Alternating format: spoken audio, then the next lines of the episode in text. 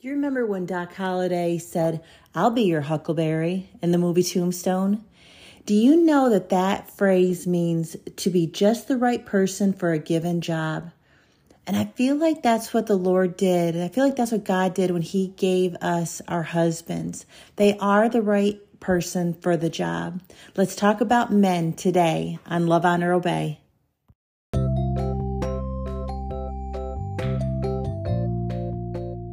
Hi, ladies. I'm Carrie, a child of God, a wife, and empty nester of 28 years to my rugged mister.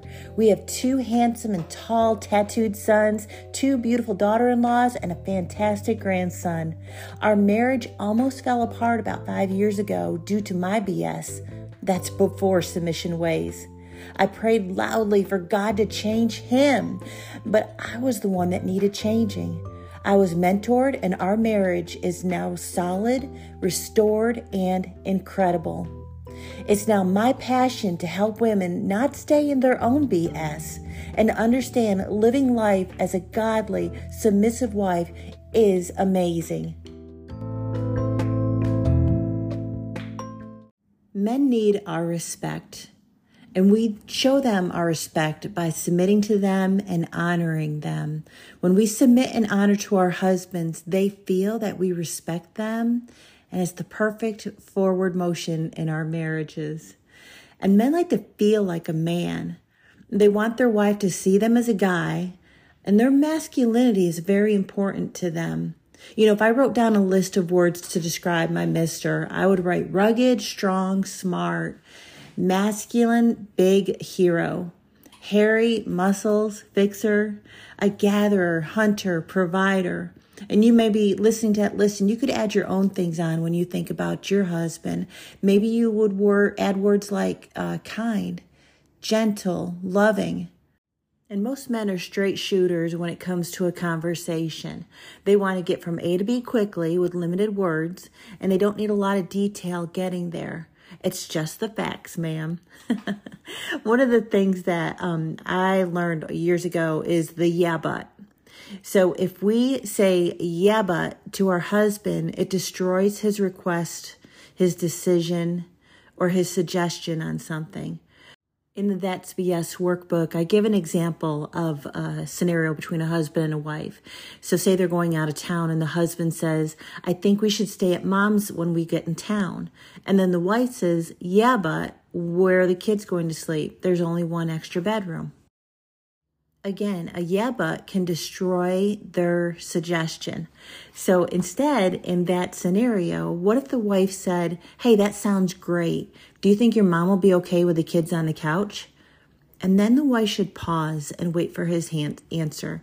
Because the husband could already have had it figured out. Maybe he talked to his mom and maybe his mom came up with some great suggestions. And, you know, that she said she wants to build a blanket fort with the kiddos or she bought an air mattress or she's, you know, going to give up her own bed and sleep on the couch. We never need to put stress on ourselves for the decisions that he makes. And there could be a thousand reasons why you don't think it's a good idea. But before you yab at him, ask yourself is this decision going to be unsafe or illegal? And when I mean illegal, think back to Sapphira and Ananias in Acts 5. That gives you an idea of what the Bible, you know, considers an illegal act by the wife. But instead, no, sis, just let it go and say to the husband, that's a great idea. And then count it as one less decision that you need to make for an event. And of course, a wife has a voice. We have a voice in our marriage. But in certain situations, it's really look at your BS. And are you just trying to control every single maneuver for your family? Give some authority to your husband on the decisions. See, when our husband's requests or decisions or suggestions are repeatedly denied, it kills his masculinity. The yeah, but is saying, yeah, yes to his question, but, but I need to modify it. And this is telling him that you don't trust his decision. And he may wonder if you even heard him as your yeah but came back quickly. And then he'll start to wonder, why am I even bothering? And he won't offer another suggestion. And when we threaten our husband's masculinity, when we continue to yab at them and it kills their masculinity, that over time turns into an equation of inwardness, isolation, and just separating himself from you. And so, you know what could happen? Our husbands could look elsewhere for approval. They could look at alcohol and drugs. See, when you when you do alcohol or drugs, they don't talk back to you and they just numb the misery of what the husband's feeling. The husband could look at another woman and now I'm telling you, another woman would often take your husband right off your hands. Some women see that a married man is very attractive because if he can commit to her, then surely he could commit to me. And she's going to laugh at his stories and she's going to giggle and she's going to listen to everything that he has to say and she'll be attractive to him. And what about experiences? So if our husband turns to inwardness and isolation, maybe he could go to gambling because gambling could give a thrill of a right or wrong decision. And then there's always the internet, a www site where a woman looks very pleasant and very pleasing and does all kind of things to make him air quote happy. Those women offer pleasure and then they can be shut off. You get the idea. Don't yab at your husband.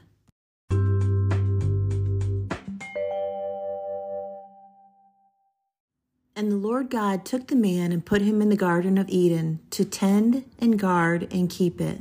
Genesis 2:15 amplified version. So it's in a man's DNA from God to naturally want to protect us and take care of us. They have it in them to be our providers. But when we're full of BS, it deters them from acting in their God designed roles. And because God made them that way, husbands do not make decisions without feeling the weight of them. Mm-mm, he will not decide lightly. The responsibility of his family rests on him, and it's very serious to him. And just watch. See, if his decision is wrong, then he will feel the burden of it. You don't need to be the one to tell him daily it was a bad decision. So here's an example of something that happened for us. Years ago, Mr. wanted to buy a four wheeler from a coworker and it only cost a thousand dollars. Now I say only because sometimes it only could be like sarcasm where he can come home and say, it only costs a thousand dollars, yet you know we don't have a thousand dollars. Or I could say only because it was a good deal and we, you have the money in the bank. So in this case, we had the money in the bank, but I had no interest at all in that four wheeler because in my mind, I was thinking about the additional expenses. So yeah, it only costs a thousand dollars, but then there's also the additional expenses of insurance for it, for registration, to buy the protective gear, the helmet, the pads. And then we didn't even have a place to store the four wheeler. So were we going to leave it outside with a cover over it? What if it got stolen? I had all the, the yeah, but questions in my mind to ask him. Now, this example that I'm talking about, I was actually in before submission ways. I was full of BS about this four wheeler. However, I tried something different this time. I didn't say anything about it, but I prayed on it. I prayed on it and I gave it to the Lord. I kept my mouth zipped. I didn't say anything to him. And I just sent a petition to God saying, if we're supposed to have this four wheeler, Lord, please show me. If not, please stop the whole process.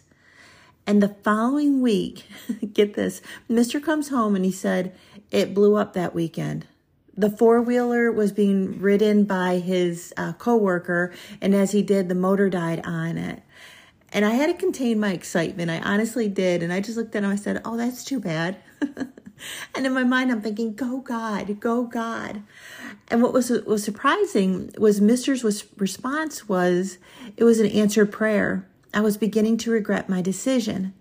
See, when these things come up, yes, you can have a voice in it. Just but just watch your attitude and watch your tone if you're voicing your opinion. And better yet, take that petition to the Lord. Just pray on it and say, "Lord, if this if this is in your will, then I agree with it. But if not, Lord, you know our circumstances. Please stop this whole process." And this was a black and white example of what happened for us, and it can happen for you too.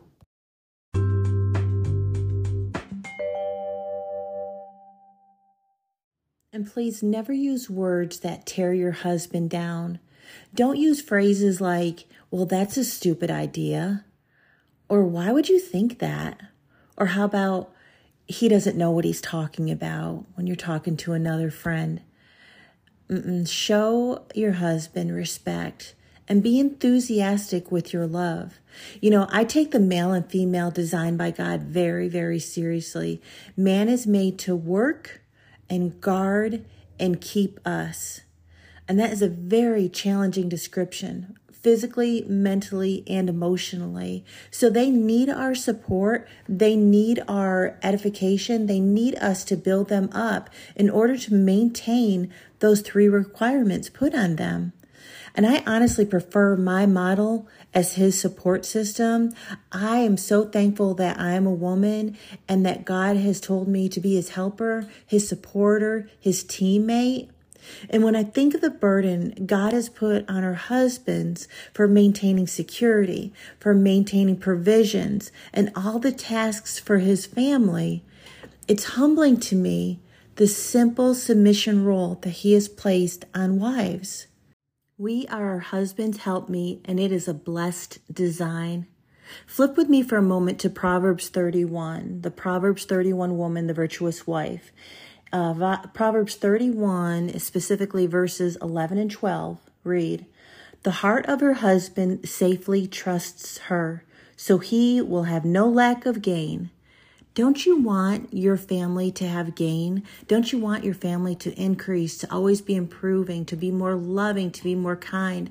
Because when you're like that with each other, that is a ripple effect that spreads out to other people at your work, in your community, your church family you want your husband to have gain. And then verse 23 says, Her husband is known in the gates when he sits among the elders of the land.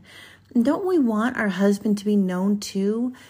And don't we want our husband to be known as a godly man, a kind man, a man that is there to support others, to take care of others? And we can do that when we are out of our BS, when we're acting in our God given role as his helper, his ally, his companion. It's then that our husbands can hear from the Holy Spirit and act in the ways that God has put on them. See, show your husband respect and see him rise to his God's given role.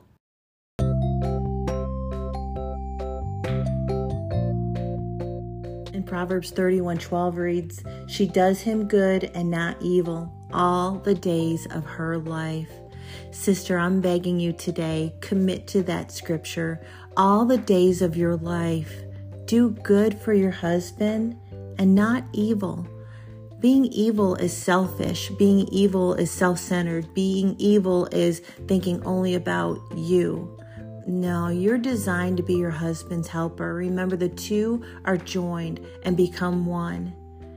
And that little quote from the beginning when I said, I'll be your huckleberry, and it means to be just the right person for a given job.